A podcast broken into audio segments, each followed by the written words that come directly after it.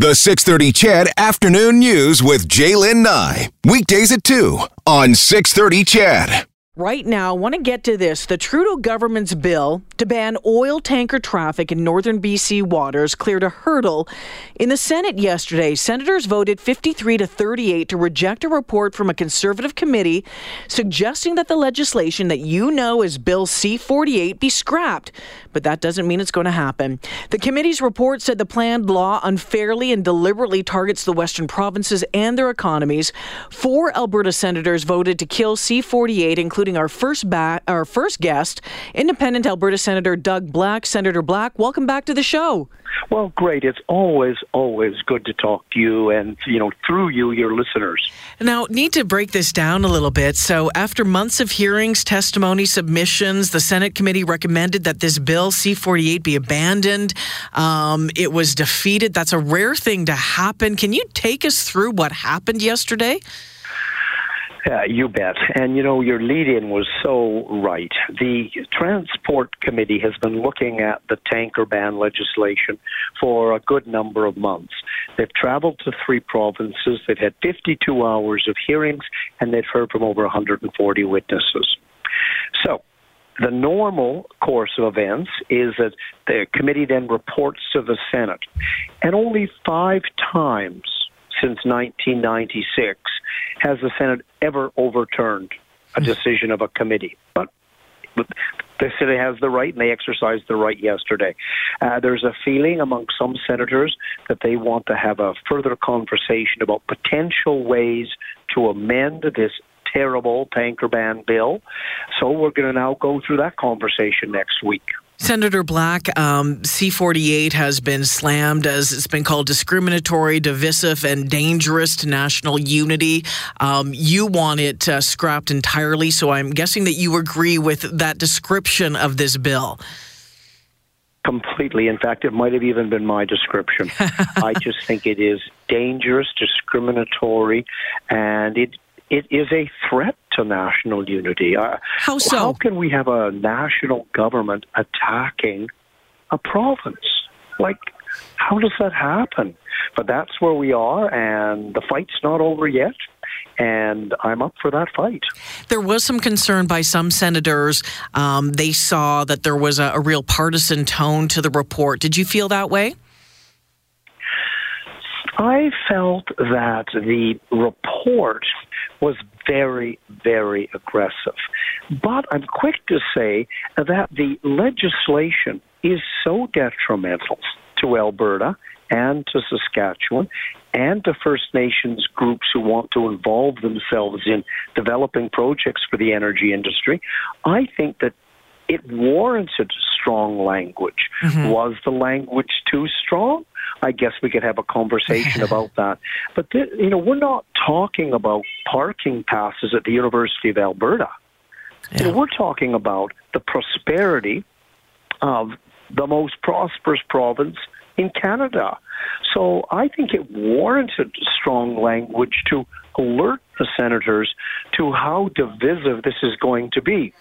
Sen- Unfortunately, for some senators, it had the opposite effect.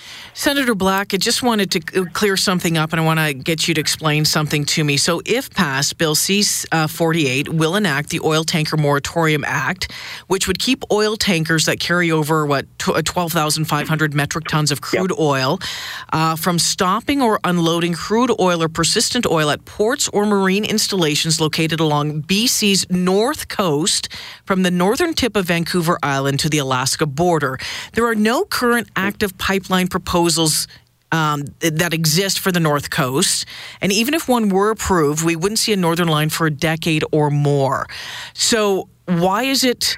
Um, why is it that you're so against it? If if it's there's no projects yeah. proposed, is it is it just what it would set out? It sets a precedent, and that could follow all the way down the coast.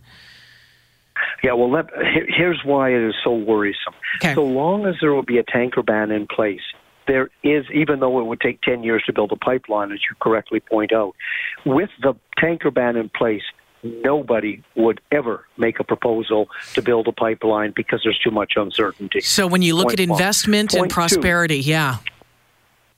And then the second point is we have this very impressive group of First Nations who have come together to develop a proposal called the Eagle Spirit Pipeline. Mm-hmm. And it's intended to run from Edmonton through to, I believe it's Prince Rupert, maybe it's Kitimat. So mm-hmm. it's one of the two of those ports. By virtue of the fact of this tanker ban, this viable, responsible, environmentally responsible, and Aboriginally led project will be dead. Mm.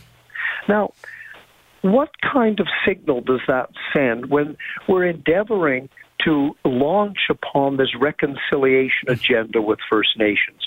When we have First Nations groups who have the capacity to build a partnership, to build a multi billion dollar pipeline, to be told without any consultation, you can't do that. Mm.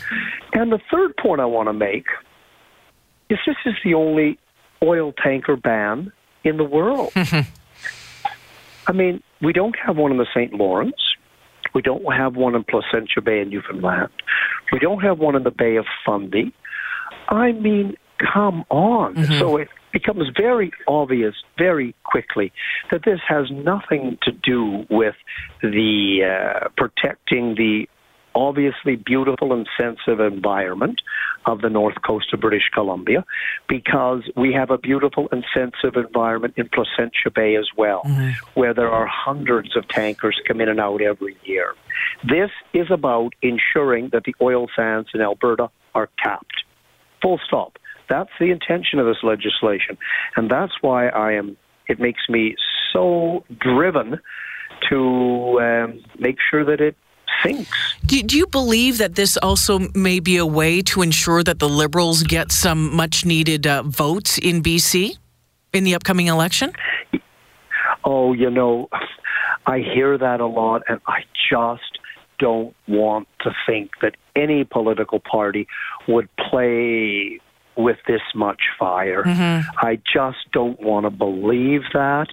Um, I just don't want to believe that. The consequences for mm-hmm. our province are so severe mm-hmm. that I would hope that the prime minister of this country is not pay, playing that kind of political game. Senator Black, it seems contradictory that we would uh, the, the possibility that C48 could be put in place when we're looking for the approval of Trans Mountain in just a couple of weeks. That I think a lot of people are expecting that to get the green, the, you know, the go ahead, the green light. What do you think? Well, I sure hope so. It should have got the green light years ago, incidentally. Yeah. But what is so important to keep in mind and I have to remind myself of this as well, that when and if the Trans Mountain Pipeline is twinned, the majority, the vast majority of the product on that line is contracted to go to Washington State and Northern California. Mm. Now, what we need is we need to be able to get our product to Asia. That's right. That's the problem here, is because we have become a hostage to the U.S., and because the U.S. is now the largest provider or producer of oil in the world, an astonishing turnaround in five years. They don't need our oil. That's why there's a differential in price mm. because they can set the price. So, well, obviously, I want Trans Mountain. It needs to be done. It would be outrageous if it wasn't that doesn't solve our problem here. Hmm. It just doesn't solve the problem. Senator Black, there is talk that Bill uh, C-48 can be amended at third reading. There is, you know, questions whether or not the transport mm-hmm. minister will allow that to, to happen or not. Do you believe there is a way to fix this? Um, number one, and number two er, is is is making proposed amendments to it a way to run out the clock on this and to get it dead on the ground before before um, you know the yeah. summer session sits. Two two very good questions. On the first question, I do not believe that the government of Canada has any appetite for amendments. Specifically, I attended all of these hearings on behalf of Albertans. Specifically, on two occasions, I asked the Minister of Transport, Mr. Garneau, directly would he support an amendment for a marine corridor from Prince Rupert and or Kitimat to the open Pacific to allow for the carriage of Alberta oil? He said no specifically on two occasions. Hmm. He talks about but we'll entertain amendments that respect the spirit of the legislation. But Jay Jalen, the spirit of the legislation is to provide a tanker ban. Yeah. Therefore, there is going to be no meaningful, no meaningful amendment entertained by the government in my submission. Frankly, I hope I'm wrong, but I don't think I'm wrong. and then your second question that you asked me there, uh, just refresh my memory about that, you, you know the amendments maybe just running out the clock on this before I've summer heard session. that suggestion as well, and frankly, I don't care what method is used to sink the tanker ban. If that method works, great. If we have to defeat the bill in the chamber, great. But I know at the end of the day, this is a bad bill for Alberta and a bad bill for Canada. So, um, uh, whatever methods can be utilized appropriately to ensure this does not become the law of the nation, fine. And then look, if the if the liberals believe this is so important, they can make it a campaign mm-hmm. flank in the next mm-hmm. election, which is only four months off now. Well- and then Canadians can weigh in expressly on whether or not they think a tanker ban is a good idea. Well, and you know what? Conservative leader Andrew Scheer saying that if he, um, you know, becomes prime minister in the next election, he would scrap it. Jason Kenney saying um, that if it's passed into law, Alberta will launch an immediate constitutional challenge. We haven't Yep. seen the end to the fight uh, on this one yet, have we, Senator Black? No, we certainly have not seen the end of the fight. But you know, I just want to say, I think we should be tired of fighting.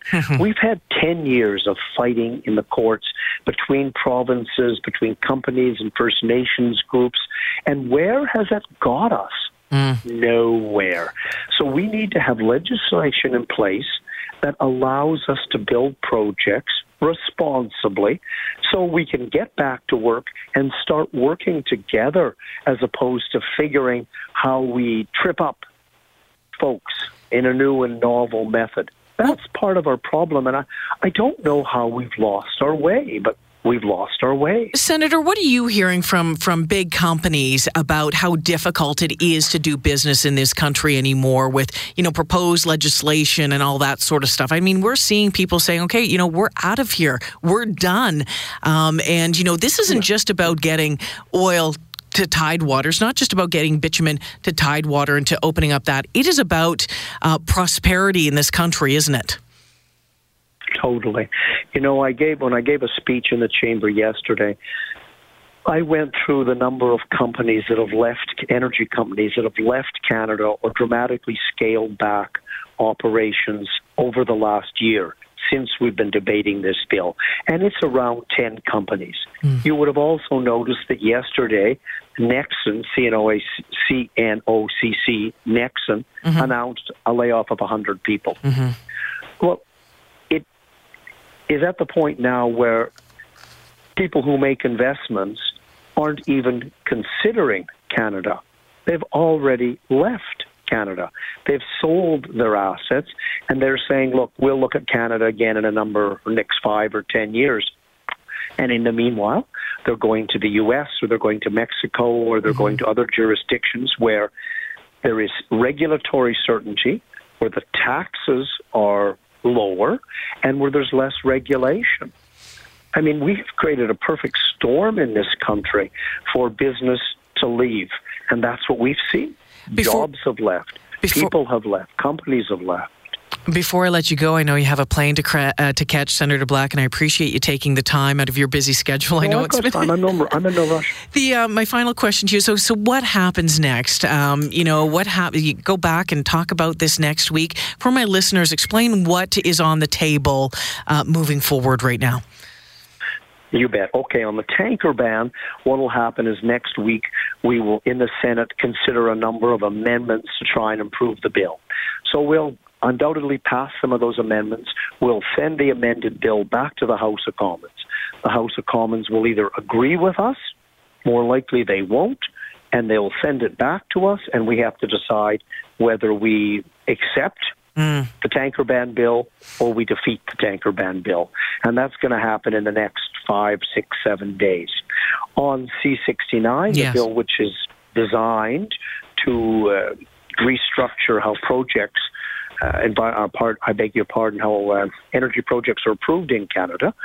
Uh, that we finished that in the Senate yesterday. We sent that amended bill with some 200 amendments back to the House of Commons, and I'm calling on the Prime Minister and the Cabinet and his Liberal MPs to support the Senate amendments.